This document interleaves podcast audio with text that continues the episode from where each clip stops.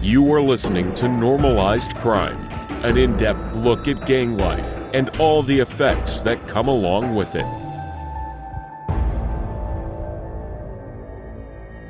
Hey, everybody, welcome back to another episode of Normalized Crime. I'm Eric. Berto here. And Berto, we're back with another episode, and I believe the subject of the day is going to be building your life after prison. To jump right into it, can you kind of give us a breakdown just when you went into prison, how long you were in prison, when you got out of prison? Okay.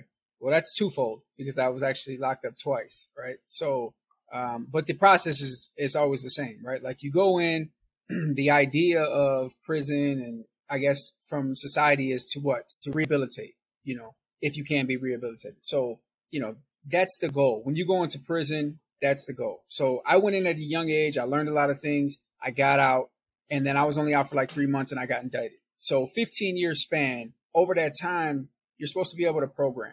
I'm going to veer off a little bit because I want to kind of, I want to kind of incorporate some of my thoughts about just how, where I was at differs from a regular prison. Okay. Um, you know, like I, you know, as it's been said before, I was actually in a, in, in a different unit. I was in WITSEC. So I was never on the compound. There's a difference when you're on the compound and you're in regular BOP custody. Don't get me wrong, like it's not an easy place to be. But as far as rehabilitation goes, they have a lot of opportunities if you're really interested in. You know, when you're on a compound, you can do, you know, all kinds of cognitive thinking. You can do, you know, whatever drug, you know, problems you have. You can do programming. You got schooling, different types of trades you can learn. And so that is there's opportunities in prison to rehabilitate to build yourself. unfortunately, where I was at, you know, I was at, it was so small and it seemed like the resources were limited. We rarely had programming. Um, our schooling was a joke, and you couldn't really learn a trade. There was nothing available. Prior to guys getting out of prison, 18 months is what it is. You're supposed to be put into like a reentry program, right? Right. So, in the, like I said, in the main line where everybody was at, when you get put into the reentry program, that's 18 months where you really have a chance to kind of like hone in on what you need to as far as transition into the real world and and you have to be able to kind of take what they're giving you to to further along the process you know but they help you you know it's about the transition. And with simple things i'm not talking about like i'm talking about simple things like as getting your birth certificate um having your social security card ready you know having a way for you to get an id those little things are so you know i guess underappreciated because when i was leaving prison i got no help. And i think i mentioned this to you I think I mentioned mentioned to you like last episode or uh, or the one before. But when you're in the unit that I was at, it's kind of like do or die. You know, like if you don't get the second phase of that program and you're you're banking on it, you're completely un- underprepared. You're completely you're I mean you're, you're there's no way that you could be ready for the real world because in your mind mentally you were thinking you were going to this program and it's basically like I mean it's almost like you're still in prison, you know, but you're getting your life together. You know, you have a chance to build a foundation at somebody else's expense, basically. But if you're not prepared, like I'm talking about, man, getting out of prison. Luckily, like, and that's that's my main, um, I guess, the main thesis of this episode is that you need to have a backbone, man, when you're getting out of prison. Like, you need to have somebody who can help because no matter what anybody says, it's it's not just a matter of having a strong will. And I think maybe you can attest to this, but anybody who's ever said they've ever any did, did anything successful in life without help, they're lying to you. Like everybody needs help. Everybody needs, you know, somebody to kind of show them and guide them. Like 15 years, think about it. I'm getting, I'm going from the Stone Age to technology now. Like, so these are the problems that you never really get help for when you're going from like a unit that I was at compared to the main line. But the the overwhelming fact remains is that when you're trying to prepare to get out, man, um, if you're not if you're not disciplined enough to train yourself, it's going to be hard for you. It's going to be hard for you when you get out and and anybody that's in my position that had the opportunity that I have to basically start over. If I would have got out and not had my wife um, as a as a support system, as somebody who can push me, be there for me, it would have been hard, man. It would have been hard to adjust. And so everybody loves getting out of prison, right? I mean, nobody wants to stay in prison, but be, but being ready when you get out is a is a completely different story. And uh, there's a lot of ways that people can be ready. And uh, I don't know if you have any questions about what I just said. I, but, I can, but, you know, I can kind of go into. Okay. Go so the first thing I, so when you said you, you kind of had two different prison sentences. You what did you say it was three months? Got out and then got indicted and then went in for how long? Do no, my first my first time I got locked up, I was uh 15 and I did 17 months. Okay. Um, in in uh, which is like it's a juvenile prison, right? I mean, they got electric fences and you know barbed wire, so you're not going nowhere. Um, but I did 18 months. I got out. I was in like a group home for like a month. Gang gang want to be in the street. I ended up going on the run from the group home. Went right back to to um, where I was at in Wales uh, for six months. Then I got out for three months and got indicted for 15 Okay. years. You know what I mean? So it was like in and out, hopscotch. You know what I mean? The first the first little bit was 18 months and then six months. You know what I'm saying? So it was like, and I told a story last time about how I got caught and went back when when uh when they robbed the guys next to where I was hanging out at.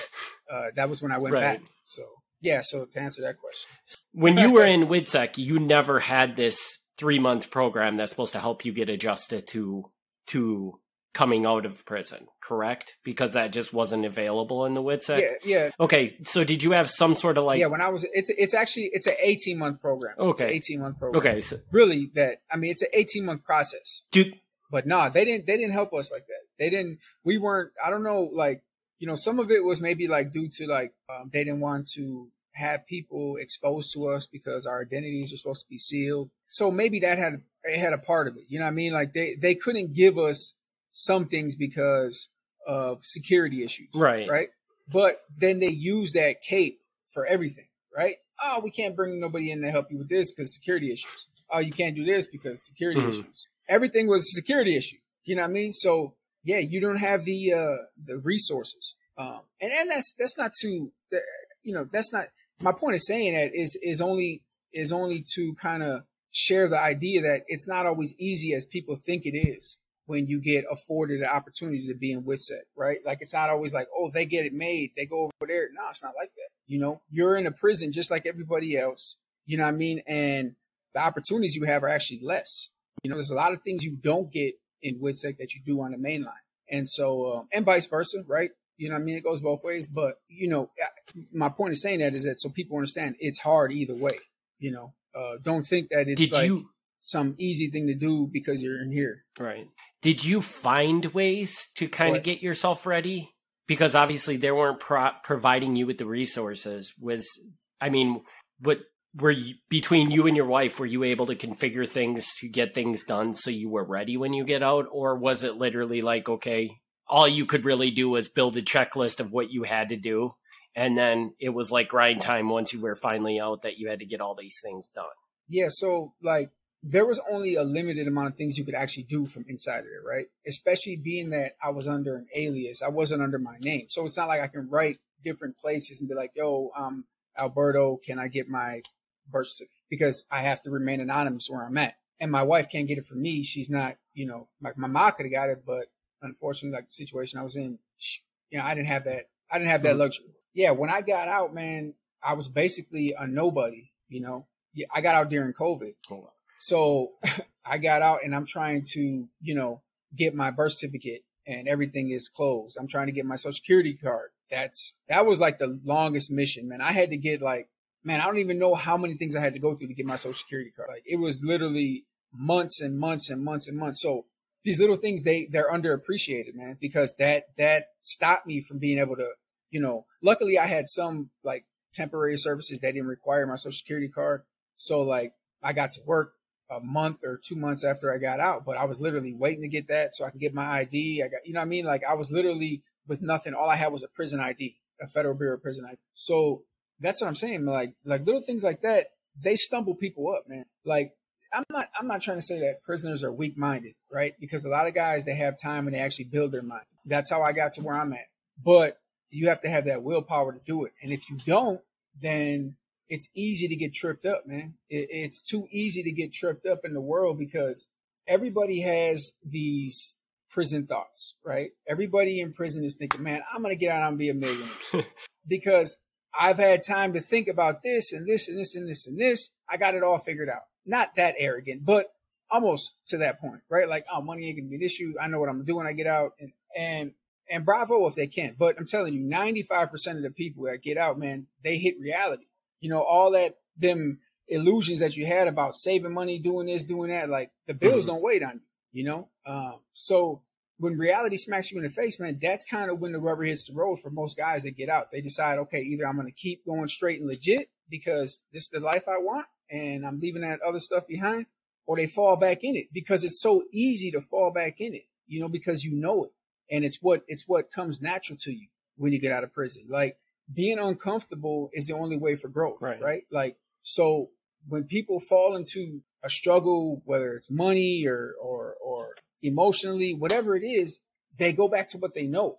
They go back to what is comfortable because obviously being uncomfortable doesn't feel right, right? But uh, that's the one thing I've learned, man. And doing this right here is uncomfortable. You know, if I'm being honest, like, you know, I wasn't raised to be this kind of guy. You know, I was raised a certain way, but it's different when you grow up and you understand what matters. And so that's like, that's the thing. Like a lot of people getting out, they deal with that. They deal with that, that mental stress of how to transition. And uh, I know it's hard, man. It's a hard thing to do. Do you, do you have any, I guess, experience with? Can you say like, do you feel like you did a pretty good job transitioning out as opposed to other people you might know, or I mean, do you really have t- contact with anybody you were with in prison to know how their transition went? So yeah, I did. True story. I'm off probation now, right? this, this is my that's my probation. I keep it with me, right? I keep it with me. It's my good luck. But because I'm about to tell you, it's technically against the rules, right? So I was on probation. I knew a guy I was with. He ended up getting parole, or he, uh, he ended up getting out on bail. He wasn't even sentenced, and he's from out here too. So we end up talking. You know, we were we got similar situations as far as we both cooperated. He was in the place where I was at, and uh, we built a good friendship. We're still friends, right? So when he got out, or when he got out, he was on a bracelet, and he got out a little bit before me. He got out in like August the 20, and I got out in December. Yeah, December. So you know, we end up we end up clicking and, and vibing. And like I said, he was on uh, he was on the bracelet, so we couldn't do much. And I end up going through the process that I went through. You know, when I got out, you know, obviously my story is is I got out. You know, I initially planned on doing the electrical career, and then when I got out, I pivoted a little bit because of the economy and how how big the trucking industry was and I felt like that was a better opportunity. So I got my CDL. I became a truck driver. I went over the road. I ended up uh, going into business with my brother. We bought a truck. I was driving for a little bit. And, and, you know, listen, you do 15 and 15 years in prison, man, and then you're away from your wife and your family and you're in a truck for three weeks at a time out of the month. It starts feeling like you're in, in prison again. So I realized that that wasn't for me. So anyways, but during that process, when I got my CDL, the guy that I, I was talking to when that I was in prison with, I actually told him like, yo, man, like this is an opportunity because he didn't know what to do. He was kind of like unprepared himself. You know what I mean? Like he was working a good job. He was a good worker. You know, every day he's just working in the field, like with his with his uncle or something. He was a good worker, and I just told him I was like, "Yo, listen, man, like this is what I did," and they they paid for my schooling. I went and got my CDL. I told him, and he went and did the same thing. I hooked him up with the guy that I was working with out here, and uh, he went and did the same thing. So, you know, I feel like that helps too, man. Like you got people that are in the same struggle with you or they've done exactly what you've done and they're going through life the way you are. It helps when you can lean on each other. You know, the reason why I say it's against the rules is because you're not supposed to technically talk to felons. You're not supposed to talk to anybody, you know, uh, who I, who I was in prison with. I definitely wasn't supposed to talk to. So it was all in rules. That's why I say it was against the rules. But in all reality, man, like we were really like mm-hmm. a good support system and and you know we actually pushed each other to do better and better and better. You know what I mean? And and uh, unfortunately, he, he's in, he ended up.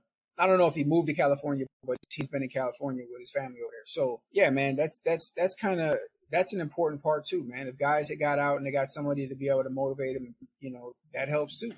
You had mentioned that you felt like prison was the the idea of prison was to reform people, get them ready to be back in society in the real world, getting them back on the straight and narrow. Did you feel like your prison experience did that? F- well, as we can see, I think anybody that sees you can see that that did happen for you. But do you think that was because of you? Or do you think the prison system did a good job of getting you reformed? Well, I think in my situation, man, like I said, to be fair, the resources weren't there. So in that sense, they didn't get me prepared. Uh, when I was a juvenile, I had a lot of programs that I did, and even when I was in the county jail, I did a lot of programs. So I was a lot. I did a lot of self teaching. They, they, they, the prison didn't help me in that way. They did a different thing. They broke me. they broke me. anybody that you run into, man, that's done a long time in prison. They're gonna tell you that. You know, at some point they're gonna say, "Man, they broke me." Like, you know, and and that's a point where you know that you're never going back. I'm never going back, and that's that's a real thing, man. That's a it's a real thing. Like at some point, either in your prison bid, you know, or it could be as early as when you're going through the county jail stages. You could be like, "Man, this is it. I can't do this. Like this ain't for me. This ain't my life." And uh, people, a lot of strong people, they can do that and they never look back, man. God bless me. I'm, I'm mm. willing to say the same. That's that's uh, did, that's a real thing. Did you? Yeah, yeah. My, I, I want to kind of, you know, hone in on some points, man, in, in, defense of not not necessarily just myself, but in defense of of, of prisoners or, or people that are asking for a second chance. So shortly before I was shortly before I was going to get out, the uh, the government passed uh, legislation. It was called the First Step Act. Um, and the First Step Act was designed to help rehabilitate. Um, it did some things as far as lightening some sentences. Um, the First Step Act, the First Step Act was really beneficial to guys that were doing time. The concept of it is really, really good. Maybe it, maybe it can be worked out in a regular mainline in a prison. It, it was never going to happen in in WITSEC just because of the the limitations on what they could do, what they couldn't do as far as identity and. But on the mainline, the First Step Act, I think on paper could really help, right? Because the way it's designed, they they put a lot of emphasis on actually getting to know an individual and actually getting to know what makes that individual work. Because everything is so formally unformal in prison, if that makes sense. Where you know it's a it's a it's a it's a situation where you have a caseworker that watches over 300 inmates. I mean, how much how much time are you really getting in to you know, to have to discuss how you're going to change things like you you're just one and it's on to the next. So the concept of the First Step Act is to individualize it and make it important so that you have one-on-ones and you understand your goals and, and all those things. You know what I mean? And they have to actually do a report and they get audited because I read the whole the whole bill. And so the concept of it is really, really, really well done, man, for real. Like I looked at it and it, and, and I believe it'll work. I mean, the idea of it is right. You want to slow down recidivism, right? That's the biggest thing. Mm-hmm. Don't bring let people come back to prison. If everybody, if anybody knew the answer to that, then they'd be the richest person in the world, right? But, but I think there's, I think there's a lot to say about recidivism is based on where do you have to go?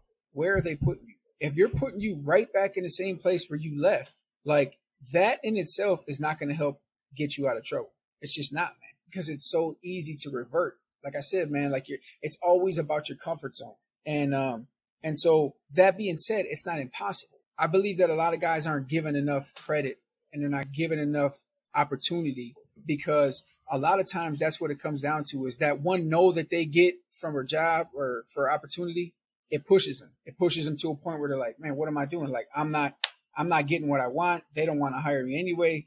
And they go back to the street because it's the easy thing to do, man. And it's hard, man. Listen, I've, I've walked the straight and narrow since I got out, man. I've done everything I could, you know, every and anything I could possibly. And I still get turned down for a job, you know, like I'm working now. Don't get me wrong.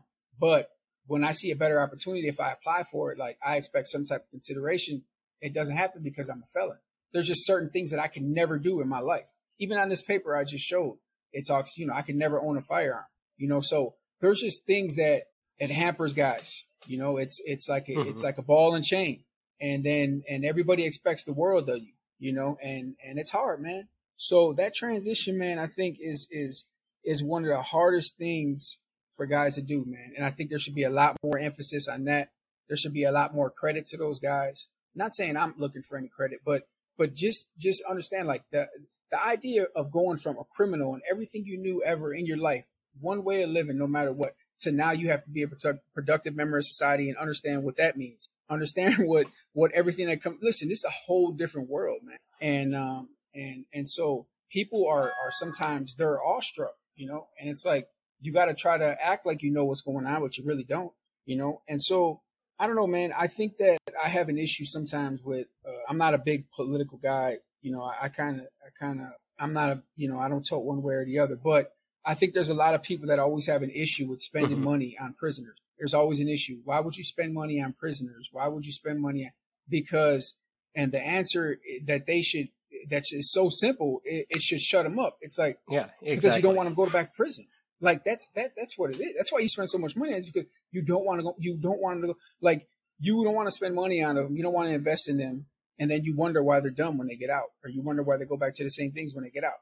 You did nothing to help them. So I don't know. I kind of have an issue with that when it comes to politics. You know what I mean? Because I believe that a lot of guys genuinely do want to change. A lot of guys do genuinely want to be better and do better things and, and create a better way for the family. But it's not always easy. The opportunities ain't always there, no matter how hard you work or no matter what you do. Um, so the the the the grind of, of every single day is is a tough one. And I believe that a lot of guys should get credit, man, for fighting through the merges. Tell you that. I'm curious. So yeah, can you talk a little bit about so you you mentioned about how you now have the checkbox where you have been convicted of a felony. So every application that you apply for for every job, you have to check that box. And how big of an effect do you think was it was it a long process to finally get somebody that was willing to give you a chance or well, I, w- I went to see I when when I when I pivoted and made the decision from being a truck driver to I'm going to go back to what I had originally planned and be an electrician and work in electrical. Um, when I made that when I made that choice, I did it kind of I did a full head of steam. So you know, I, I took my own money, I financed my own money, and um and and went to a trade school. Uh, it wasn't like a a major trade school. It was a 16 week program for uh, for electrical and and so, but before I did that, listen, man, I literally wrote down. I googled every electrical company in my in my in my near vicinity, and I must have called like forty of them and tried to get a job with all forty of them. Hey, man, just give me a chance as an apprentice. I'll do whatever you need me to do. I'm just trying to start up. I know a little bit mentally. I've studied a little bit mentally, but I've never been in the field. I got one call back, man. One call back and I'm still with the dude today. Like uh, he's a good dude, man. Just uh, he, he's a good guy. He's a, owns a small company, his own little, you know, it's a four man crew. And so, but but he just he found in his heart to be like, you know what, I'm gonna give this dude a chance. And because I've always been upfront with mine, right? Like there's actually, I think, if they on your application or if they ask if you've been committed of a felony or a background check, it's not supposed to go back farther than seven years. Like it's it's so I don't have a felony within the last seven years. My felony is from 2005. So I could technically get away with that part. But the problem is when they say, oh, "We got a nice gap in work history. What's going on right here?" you know what I mean? Now, yeah, now you got to say, "All right, well, yeah, I was doing something else." And uh, did so the the place that you work for now does was the owner? Did the owner have like? Does he have a reason to show you compassion, or was it just like you met with him and and he was impressed with you and said, "Yeah, I'll give this guy a shot," or did he have a past of his own where he yeah. was, you know, understanding of your situation and said, "Yeah, I can give you a shot." No, he was he's a straight. He was he's been a straight and narrow guy, but it was more of the latter where he was just kind of like, man, he was impressed with how I presented myself. I mean, I didn't have much, but I presented a resume with whatever I had on there. You know, I had the CDL experience, uh, but like I learned really fast, man, and and I'm like one of his top guys right now. You know, so I have scouted other positions because obviously, like, you know, I need a, a more stable situation. You know what I mean? Like I work with the guy, but you know, residential housing when you do electricity is based on if people call and they need it. You know, so if there's a couple days where nobody needs it, it's like you're going, you know, you're twiddling your thumbs. Now that's cool as a business owner because he's making four times what I am, right? But as an employee, you know, it's like you need them hours. So you know, I, I, still been looking around for something a little more stable, but I've been faithful to him and loyal to him for giving me the shot. It's just at some point you gotta have, you know, yeah, I gotta pay them bills, man. That's the way it goes. So when you were okay, so when you were in prison, if you look back at the people that you were in prison with, was there a line where you could see like, okay, this guy is more than likely going to end up back in prison. These people, they're they're all going to, mm. you know, like was it was it a very clear line on on who was on the side of this is reforming me and who was on the side of not reforming me? And which side was dominant? Like was more people being reformed or were more people like, yeah, they're gonna end up back at some point? Yeah, yeah, you know, I mean, that's a that's actually a, a, a really insightful thought to be honest with you because I, I think I think I spend a lot of time looking around at guys like man how are they ever going to make it in the world you know I'm saying or you know what could they possibly do to survive in the real world and and that's coming mm-hmm. from a guy who hasn't really lived in the real world, you know, like and but I mean, I guess sometimes you're surprised though. You know, like some guys they'll get out and they'll really do whatever they had in their in their mind, and you know what I mean. You know, all the all the credit to them. But you know, yeah, you can definitely look around and see, man, which guys are like, you know, they're willing to, you know, it's it's sad to say, but um, it's a truth. Like guys, they used to be like, I got one more in me, and that's basically saying like they got another bit in them. You know, they can do another stretch, whatever. You know, what I mean, like obviously not a 15 year stretch, but guys are thinking along the lines of three to seven years based on street life and drug dealing. You know what I mean?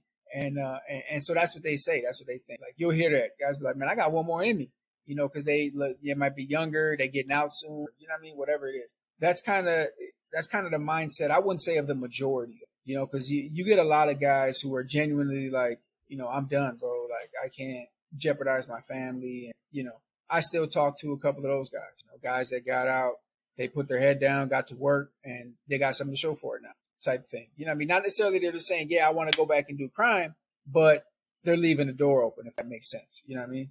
Yeah, it's, I mean, it's, it's messed up, man. You know, it's, it's hard to, sometimes it's hard to do time with guys like that because you got plans, man. You, you know, if you got plans and you really want to get out and you want to do something and, and, and really, you know, make waves and create a change, you don't want to be around the negativity. You just don't. Like, you ain't got time for it you know, it's like, you know, it's kind of like you start thinking like I've been through all that. You know what I mean? Like I've been, I've been all the stuff you want to go do, and I've been through. So, and I'm not talking about as like an adult because I was in prison my whole life adult. I'm talking about just like street life, doing stuff, hanging on corners, doing all that stuff. So it's kind of about willpower at that moment. You know what I mean? It's about what you're focused on, what you think is important. You know, I, as as me now looking back, right, like I'm out and I've been out for almost two years. Like you kind of feel like it's unfair at times. You know, like you think no matter what I do, I can make all the right moves. I can I can live a clean life and I can do it, but it's it's still like it's like a wall, man. It's like there's a wall designed. I mean, like maybe you could tell me, but I've never met a millionaire that, that had a felony. You know what I mean? Like, I, there's got to be never, one. I've but, never met one. right? Yeah. So so it's like there's got to be yeah. one, maybe but but I've, I have not met many. That's my point, and and and that's because I feel like there's a wall, man, where it's like you know somebody has to be able to break through that wall, you know, and and it's it's tough because like I said, you have all these aspirations and these dreams and ambition when you're in prison, but when you get out and real life smacks you in the face and you got 20 bills you got to pay every month, there ain't no oh I'm gonna stack I'm gonna stack this money away and invest in this and then go into business and do this. Like it doesn't happen like that. You know, my biggest gripe, man, to be honest with you, is just like give somebody with a felony a chance to be to be wealthy. You know, like give give like if you if they have there's a position open, man, and a guy deserves it, regardless of who it is, he should be able to attain it. You know what I mean? And I'm not saying that I've been I've been offered or declined. Obviously, I've been declined jobs, but I'm just saying in general. I feel like in the latter, there's always somebody that's going to try to yeah, not let you get and it's kind of interesting because you know you talk about giving felons a chance. Um, at one point in time, I owned several rental properties, and at one point in time, I, I rented one of my properties to somebody that was a sex offender, had been in prison for as a sex offender, and because of that, like still to this day, even though I don't own any properties, I still get calls from sex offenders because I got put on this list like this is a landlord that would actually rent to you.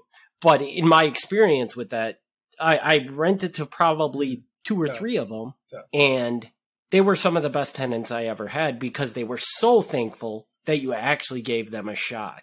And I think it would do the world a, a lot of good if they would get past that phobia of that felony and just, you know, be careful with it but also it's not the end of the world to give these people a, a shot, you know. So right, right, and it's like uh, I don't know, man. Like I, you know, I got big dreams, I got big aspirations, man. Like my, obviously, I I, I see big, you know what I mean, and uh, I think I think uh, I think that's healthy, you know, because a lot of time visual is is is what you need in order to attain it, man. So you know, I got my eyes set on big things, and and I feel like a lot of guys that get out they have their eyes set on big things, but they're not ready. You know, everything has a time and a place. In my in my uh, my beliefs, you know, God has a certain way He wants you to move before He allots you with all these blessings. And it's not it's not to say that that you don't have to earn them, you know, because you do, and you have to work hard for them. And I know that. So, but I think a lot of I, I think you know that's the problem. Is a lot of guys, and I'm guilty too. You put the cart before the horse, so to speak, and you feel like I get out, do this, I can do this, I can do this, and you know you run into these brick walls, and that's that's really when you need to fight, right? Like that's when you show whether you're really about getting your life in another another ski want to fall work. That piece of advice right there applies to everybody. Is everybody hits a wall at some point in time, regardless of you're if you're a felon or not, and you have to fight through it. Right. So it just happens to Right. be that Right. Yeah, I mean conceptually, right? Can, anything, right yeah. conceptually that's in business that's in anything right? Like i mean that's that's how it goes. Like that's the biggest Exact- part of success is failure right? Like that's what that's what the the ongoing theme is. And, and i i agree with that 100% you know what i mean? Like uh i agree with that. You know you got to take a lot of losses to get a good win man. Like And it- it's just a shame, like though, that- so Being that a, having a felony on your record, it just makes that many more walls that you have to jump over, as opposed to somebody that doesn't have that felony has fewer walls to jump over. But there's still the walls to jump over. So yeah yeah, they're there the opportunity is still there man so it's still it's ultimately it's going to be on me to uh to push ahead to kind of build my own brand so to speak i guess about you know where where i'm at in my life you know it'll be worth it it'll pay off and it just it sucks that i'm starting so late in life you know i wish i would have had the chance to maybe do it a little differently but that's the way it is it, it ends up working out well Because look, we're here doing a podcast together you probably would have never met me if it was a I, different I'm pretty sure that we would have never met actually, but but it's a good thing we did, and and it's a good thing that the world gets to hear Yeah. this story. Yeah. You know, so Yeah, because you know, like and like I said, man, like I, I'm not looking for sympathy or pity or anything like that, man. And, and I'm sure a lot of guys who who are in the street is they're the same way, man. It's just they just want a chance, right? Like people think of a criminal or they think of somebody who commits a crime, and the worst thoughts come to their head. Like they automatically think like this dude is a serial killer. You know, like you know, less than one percent of you know crime in the world is from a serial killer. Well, Mhm. specifically in, in the United States, less than one percent. So that's like, you know, the, the the the I believe that the preconceived notion that a lot of people come into it is like, oh man, this guy's he's a he's a felon. He might he know the worst of the worst, and it's not always like that, man. And even if it was like that on a level where like even mine, like mine was a serious felony, it's not going to define me who I am now. Like give me a chance to see who I am now. You know, and, and I wish there was a way to differentiate, man. Like, you know, I did all my all my crimes and, and all the, the spree that I had was all from the time I was 13 to 18. We're not talking about a grown and then there was there was it was broken up because I was locked up during that period too. I me and Yeah. Gavin did a podcast and it was a story of a guy that he actually he killed his girlfriend when he was like 18 years old and it was it was clearly a crime of passion and then he he went to prison for it got out got Right, married right. and he and he lived 50 year you know he was married for 50 years after that with no nothing happened i think he eventually got killed in a car accident but i mean and that just goes to show you like people have this perception that like once a criminal always a criminal or something like that and Yeah, and there's there's rebound there. You know, there's there's there's time for reflection. I mean, you know, not to sound, you know, condescending, but guys are doing bids, man. You know, 10, 15 years, 20 years of their life they're never getting back. Like you think during that period they haven't changed, they haven't grown. that's not reasonable you know, to like you got to be pretty yeah and and and i'm not even saying like it has to be positive change all the time but guys change mentally over time you know what i mean i believe that you know they should they do deserve a shot to show that they've improved or they i mean come on man. Like my my biggest crime i did when i was 15 years old. Like 15 years old you're gonna define me by that? Like uh you can't even probably tell me 20 memories you had when you're 15 you know what i mean? Like you know and, and so that's the thing man is like you know i i never hide my felony you know? And not that i wear it as a badge of honor or nothing like that but i feel like something like that shouldn't set me back it should propel me you know and i use it as a springboard all the time it's just you know sometimes the world ain't working with me you know what i mean but like i said man it's all about timing yeah sometimes it's all about timing man. and uh that's what I'm just waiting on. I'm waiting on my time, waiting on my moment, man. Until then, I'm gonna keep pushing, keep my head down, keep working, and uh, and hopefully spreading the message out to guys So, that are that are trying. to do I, I think it's really important that we touch on at least this one subject before we get to the end. And that subject is is that I don't think most people you were in prison for 15 years, and I think most people don't realize probably how much 15 years in prison. First of all, how cut off you are from the world when you're in prison. And I'm going to preface this with telling a story I heard, and this was during COVID. And do you know who Jared Leto is? I believe it was Jared Leto. Jared Leto prior yeah. to COVID, he yeah, went yeah, out on some like walkabout for six months and he walked around in the woods and that he just spent like six months in the woods. And then he got out of the woods and COVID was happening and the whole world was shut down. And and the reason why I bring that up is because just imagine something like that, but for 15 years. So I just imagine that when you walked out after your prison sentence, I mean, the world was completely different. And yeah, you probably had some ideas of how different it was because obviously you weren't completely shut out from the world. But can you talk about some of the things that you were just like, well, that's how this works now? you know, like. Yeah, yeah. Um, yeah, you brought up a really, really good point, man. And I was actually speaking with my wife about this the other day, and she thought it'd be important to talk about as well. And it's just about before I get to your you know what you're talking about.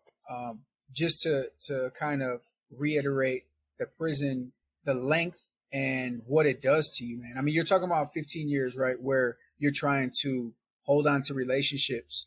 You know, you're trying to build relationships and you're trying to maintain some sort of reality. You know what I mean? When you're thousands of miles away, it could be. And, um, and it's so hard, man, because you're in prison, you get 300 minutes a month to to use on the phone. That's that's ten minutes a day, you know. And how many people do you talk to in your life to try to establish? I can imagine. You know how fast 300 minutes go.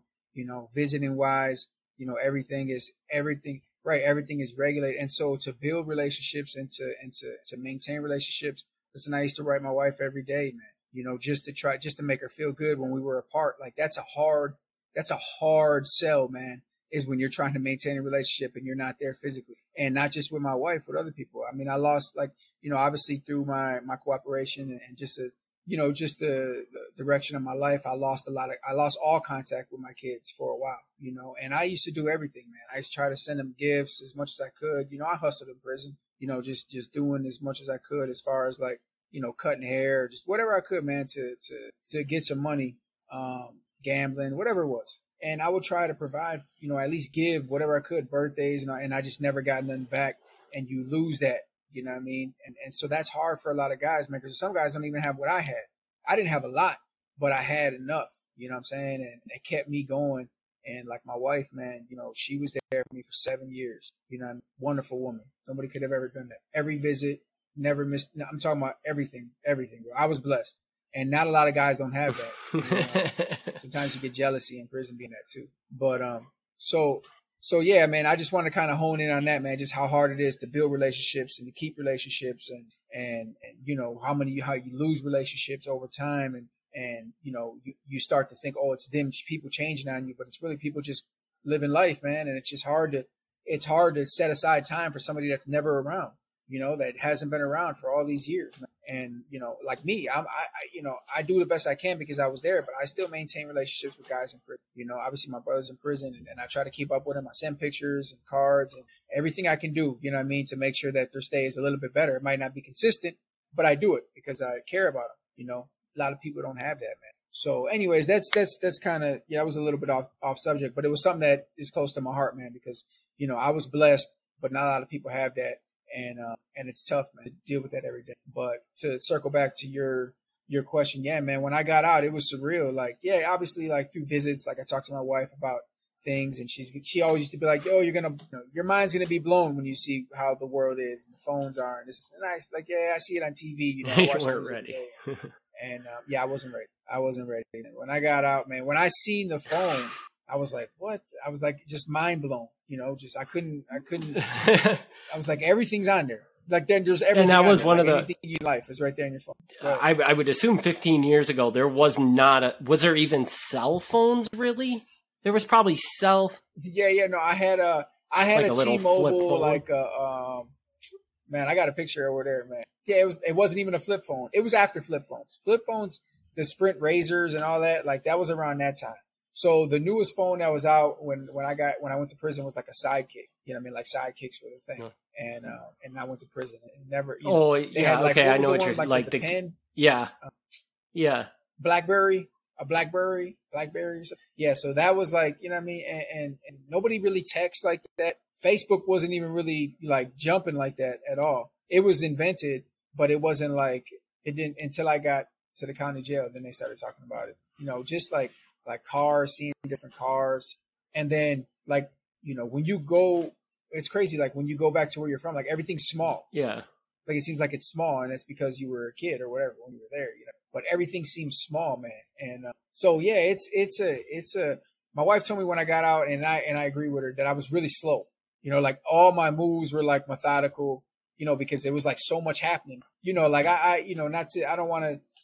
You know, I don't want to diagnose or, or anything like diagnose myself on, on on air, but a lot of guys, I'm sure they can agree with you, man. They they deal with some form of PSD, PTSD. You know, and just from the streets and from prison, like I guarantee you, there's guys that do, and I do. And I'm not talking about where like I have nightmares or anything like that, but just tendencies you have as a gang member, um, an ex gang member, somebody in the street, like like you're you always want your back to the wall. Like I get nervous in crowded places. You always looking to see what happens before it happens, you know. And it's just it's just it's just natural instinct that, that I'm sure a lot of people have. So I believe there's some there's form some form of post traumatic stress disorder for a lot of probably guys that are not active no more. Listen, man, getting shot at on a is that is not normal. You know I mean? Like it's not. You know I mean? Eh, you know, anybody in war or anything like that. That's not normal. Like you wonder why guys are like, you know, they sometimes they they might not see things the way you do. You know, like having your life literally flash. There's people that have lived their life and have never, I'm gonna die feeling. You know, because they had this this great life or they never took risks or whatever it was. But when you get that I'm gonna die feeling, or you that you think that, like that's a feeling that you can't you can't replicate. Like you think it's over. You know what I mean? Like there's certain people that get that, right? And to, so I don't know, man. Like I think there's a lot of guys, man. Like you got to give them credit when they do right, and then you got to help them out when they do wrong. Man. Because I believe there's there's there's change in most people, man. There's change in most people. It's just they got to have the opportunity and uh, you deal with a lot of smart guys. It's just it, it's just a matter of helping, giving the resources, you know, putting them on the right track. You know, and it's not easy, man. It, it's not easy because if I can name off a bunch of places to go to right now for guys when they get out, I do it. Like I said, I, I, mentioned the Smart Justice Grant. You know, if guys are guys ever are in uh, uh, Arizona, you know, the Smart Justice Grant is going to help you if you're ex felon. You know what I mean? You can go to school, you can get your CDL. I did I, I did look up um, Wisconsin actually for the show because I was if I could help I would have said it, but I couldn't find nothing. Um, the only thing I seen was like Pell Grants. Um, you can you can uh, apply for a Pell Grant, but I don't know if that's that's felony specific or anything like that. Like the Smart Justice Grant is specifically for guys who got out of prison and had felony. So I, I, don't think the Pell Grant is specific, but I believe it's useful. It's a tool that guys can get. Yeah, and um, I, if they apply for it and they're oh eligible. did he okay um, so because I, I believe that it. a Pell Grant is available to anybody. Yeah, my brother not... my brother got he he yeah yeah he got out of prison and I think he got a Pell Grant to go like culinary art school something like that. So um, I, I, believe that's the only thing I've seen in Wisconsin, man. In Milwaukee, you know, there's not a lot. You know, the problem with Milwaukee, man, is because it's smallest big place you ever be, man. Like I'm telling you, like it's so many people, but it's it's yeah, but it's like so even if you try to spread out and go somewhere else and try to start over, like you're gonna run into somebody. You know what I mean? And, and I, I would have never made it in Milwaukee. I'm just gonna be honest with you. Like I would have never made it, and, and not not not for lack of trying. It's just that it's just that there's so many people that you're gonna run into. Like it's just it's a crazy uh, two edged sword, man, for guys that have to go back to trying to change, but but having a having a reputation for being any type of guy right? It, it, and you, especially somebody that was in the street, mm-hmm. you go back to where you're from, everybody's going to challenge you to that. Now it's like, you know, people heard about you, you know, people have grown up, and now it's like people that you don't even know, they want to challenge you. They want that stripe. You know, they want to be able to be recognized for, you know, smashing this dude or shooting this dude. I just, I, I wouldn't ever want to live a life like that. So, so, so, in your opinion, do you think do you think everything would have gone as smoothly for you once you got out had you because I think you in a previous episode you had mentioned that that had you not have had your own resources, you probably would have been the government would have just kind of pushed you back into Milwaukee. Is that right? Do you, do you think if you would have ended up Yeah, yeah. if you it- think it you would have ended up been, back in um, Milwaukee, do you think it would have been a lot harder to be where you are today? Or do you think coming out you were just like done? Yeah, yeah, that's kind of that's kind of that's no, no, that's that's kind of what I was I was that's kind of what I was mentioning just previously. Like that's kind of what I was pointing at is like if I was in Milwaukee, it wouldn't have I wouldn't have happened, you know, and not not for me lack of trying, but I just know that there would have been too many obstacles, man, to try to overcome as far as people. Um, and then if I didn't have my wife, I didn't have the resources like my wife, man. My wife has been my backbone. Like you know, without her, you know, there's no me for real. Like she's she's been my rock. But you know, if I didn't have her and I was back in Milwaukee, it would have been really hard. Man. I don't think I, you know, don't get me wrong. Like I don't want to say I doubt myself, but I don't think I make it because there's a lot of people that hate me. Man. You know, like let's just be honest. There's a lot of people that hate me. There's a lot of people that want to see me dead, and and and I understand whatever, like the streets, they can have that. So it would have just been, it would have been really a hard thing to try to push through, man. Every day, like worrying about my surroundings. Where am I at? Where can I go? Who am I gonna run into? At some point, it's like, damn, do I gotta have a gun now because I know they're coming? You know, so it's like Milwaukee in general, or to guys that are getting out to go back to any place they're from, it's not a good look. You know what I mean? Like it's just not because let's say even if you're going back and you're not hated by your clique, right?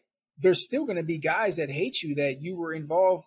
You know, you might have shot his little brother, or you know what I mean? Like you think they just forgive that? Like that's not that's not something that happens, right? So for guys in the street, so it's like um, even if you're not hooked up and, and on count, there's still going to be the the obstacles in front of you. Like, does why make it harder on yourself? You know, like for me and my wife, man, I'm blessed that she came out here and she was like, listen, let's just get away from everything. Let's start over. And that's why I said, man, without her, I'm not me because this was my chance to show that I'm better than what I was representing. Mhm. And unfortunately, a lot of people don't get that chance, man. You know, unfortunately, a lot of people they get put in a position where they got to just be, they got to be what they were before they got out because otherwise, even the people that they're around and look to them, they're going to start questioning. them. You know, it's like it's it's a hard standard to live up to, man. Like you're trying to live straight, but at the same time, you got this ego and and everything that you represent as a man. You got to carry that because Milwaukee is not a place where people are going to you know, just let you walk around and and it, it's a different kind of atmosphere. You know what I mean? It's like Chicago or in an inner city where Yeah, you know it seems like you your starting over was already challenging enough. You didn't need to add in all the extra elements of you know problems that came from being in Milwaukee. It just it would never have worked. Yeah. Um, do you have anything else you want to you want to uh, cover on this episode? Because I do have one more question, but I think it's a great question to end the episode. So Okay. Um, mm, I'm trying to think here. Nah, I mean, I believe I was kind of broad, and I and I believe that you know, like if anybody had questions or you know, like direct questions about anything that goes on um, prior to being released that I know of that I can help you with, they can they can email. Um, anybody's got questions about how that transition is, because even for people that haven't been in prison and they want to help the people that are coming out of prison, there's a certain way to help. You know, there's a certain way to to to walk them through their path. Like and and I don't believe the way is giving them a bunch of money when they get out and letting them party. Like I don't believe that's the way. You know what I'm saying? But so the final question that I want to ask you is. nice. if a listener out there has a family member, a friend, or somebody that is in prison right now, what would you say is the best thing they can do for that person to make the person in prison's life better? Okay, so just not on not on uh not on the sense of like uh, Ye- yeah, helping them transition. just just yeah, that kind of time, like what can you do to support them? That kind of question. Okay, so so there's one thing, man. There's one ongoing thing, and I promise you, any prisoner is gonna agree with this. I don't care, black, white, gang, no gang, outlaw, motorcycle, whatever it is. They're gonna agree with this statement, man. All they want from anybody they conversate with, anybody they talk to, is just tell me the truth. That's the one thing, man. That's the one thing that any guy needs is somebody to be honest to him because and that goes a long way and the reason why i say be honest to him is if i talk to you and you say hey listen i sent you your pictures out my pictures should be in the mail I should get my pictures. They never come and there's excuses or whatever, because then you start like it ruins relationships. So my main thing is just always be honest. If there's mm-hmm. ever a situation where you just can't do it, you just say, "Hey, I can't do it right now." Guys want that. They respect that more than you tell them they do something and they wait and wait and twiddling their thumbs and they look stupid because it never comes. You know what I'm saying? Like things like that, man. And I'm talking about anything. Like right now, especially right now. Like I know right now, I'd be telling my wife, "Hey, um, send me in a couple fantasy football magazine because it'd be almost time for the draft." You know what I'm saying? Like guys play fantasy football. So like people, little things like that, man, it makes their time go. You know, it gives them something to look forward to. You know, getting a picture here and there, getting a card here and there, like those little things, man. Like, yeah, of course, money helps, right? Anytime you can send a guy money, help him out, like, yeah, that helps. But for real, I, I don't know a lot of guys that are only focused on that. You know, guys just want to be able to say, I, I talk to somebody in the real world. Like I have a relationship with somebody in the real world. Because there's some people, believe it or not, that have none. Nobody nobody to talk to, nobody write, no nothing, nobody to get money from, nothing, you know. And so my main thing, man, is yeah, just tell guys the truth. They'll be happy. I'm telling you. Very true, man. Very true. I'll tell you that right now, man. Very true. So I'm due to actually gather some pictures to send to my brother. So you know what I mean? It it, it, it uh yeah, it's it's uh it's a it's a huge mental um there's a there's a big distance in the mental capacity from somebody that's in prison and what they think about on a day to day basis to somebody in the world. The emotions are different. You're vulnerable. Like you're really, really vulnerable when it comes to people because you depend on people. And um, yeah, man, it's it's uh it's it's really it's really crazy when I think about how my mentality used to be in there and how you do the day to day, you know, just the day to day struggle of being in prison and and uh, you know, it's funny because you're around guys that have been doing time. You know, 15 years, 20 years, 25 years. I was in, I was there with a guy mm-hmm. three years when I, and he was the coolest old guy. But everybody, it, it, it to the point where guys like, oh, the hardest time is your last your last years, or you get some vets like the hardest time your last five. You know, because then you know what I mean. It, it starts to slow down, and, and it's true, right? Like those that last little time, you know what I mean. When you get out, like you're you're you start to feel it. You know what I mean. You're like anticipating it. It's a crazy feeling, man. It's like a rush, and try to sleep during that. Like it's tough, man. It's tough. I was working out like three times a day just to try to get myself to sleep because it was like you know your heart racing. You laying back, you start thinking about oh, yeah. you're gonna be free. Like this is this is it. You've been in this cage for 15 years, and uh and and and you're gonna be free. You're gonna be able to do what every free person would do. And so it's just a crazy, cool. crazy. Well, I think that's a good, never do. good tone to leave the episode on. What do you, you think? think so. That sounds good. Thank you everybody for tuning in. Again, if you didn't catch it the first time, we now have an email address. So if you have any questions, comments, anything, you can send those over to normalizedcrime at gmail.com. And we will be back next week with another episode. Thanks everybody for tuning in. Thanks for tuning in to Normalized Crime. Stay tuned for the next episode.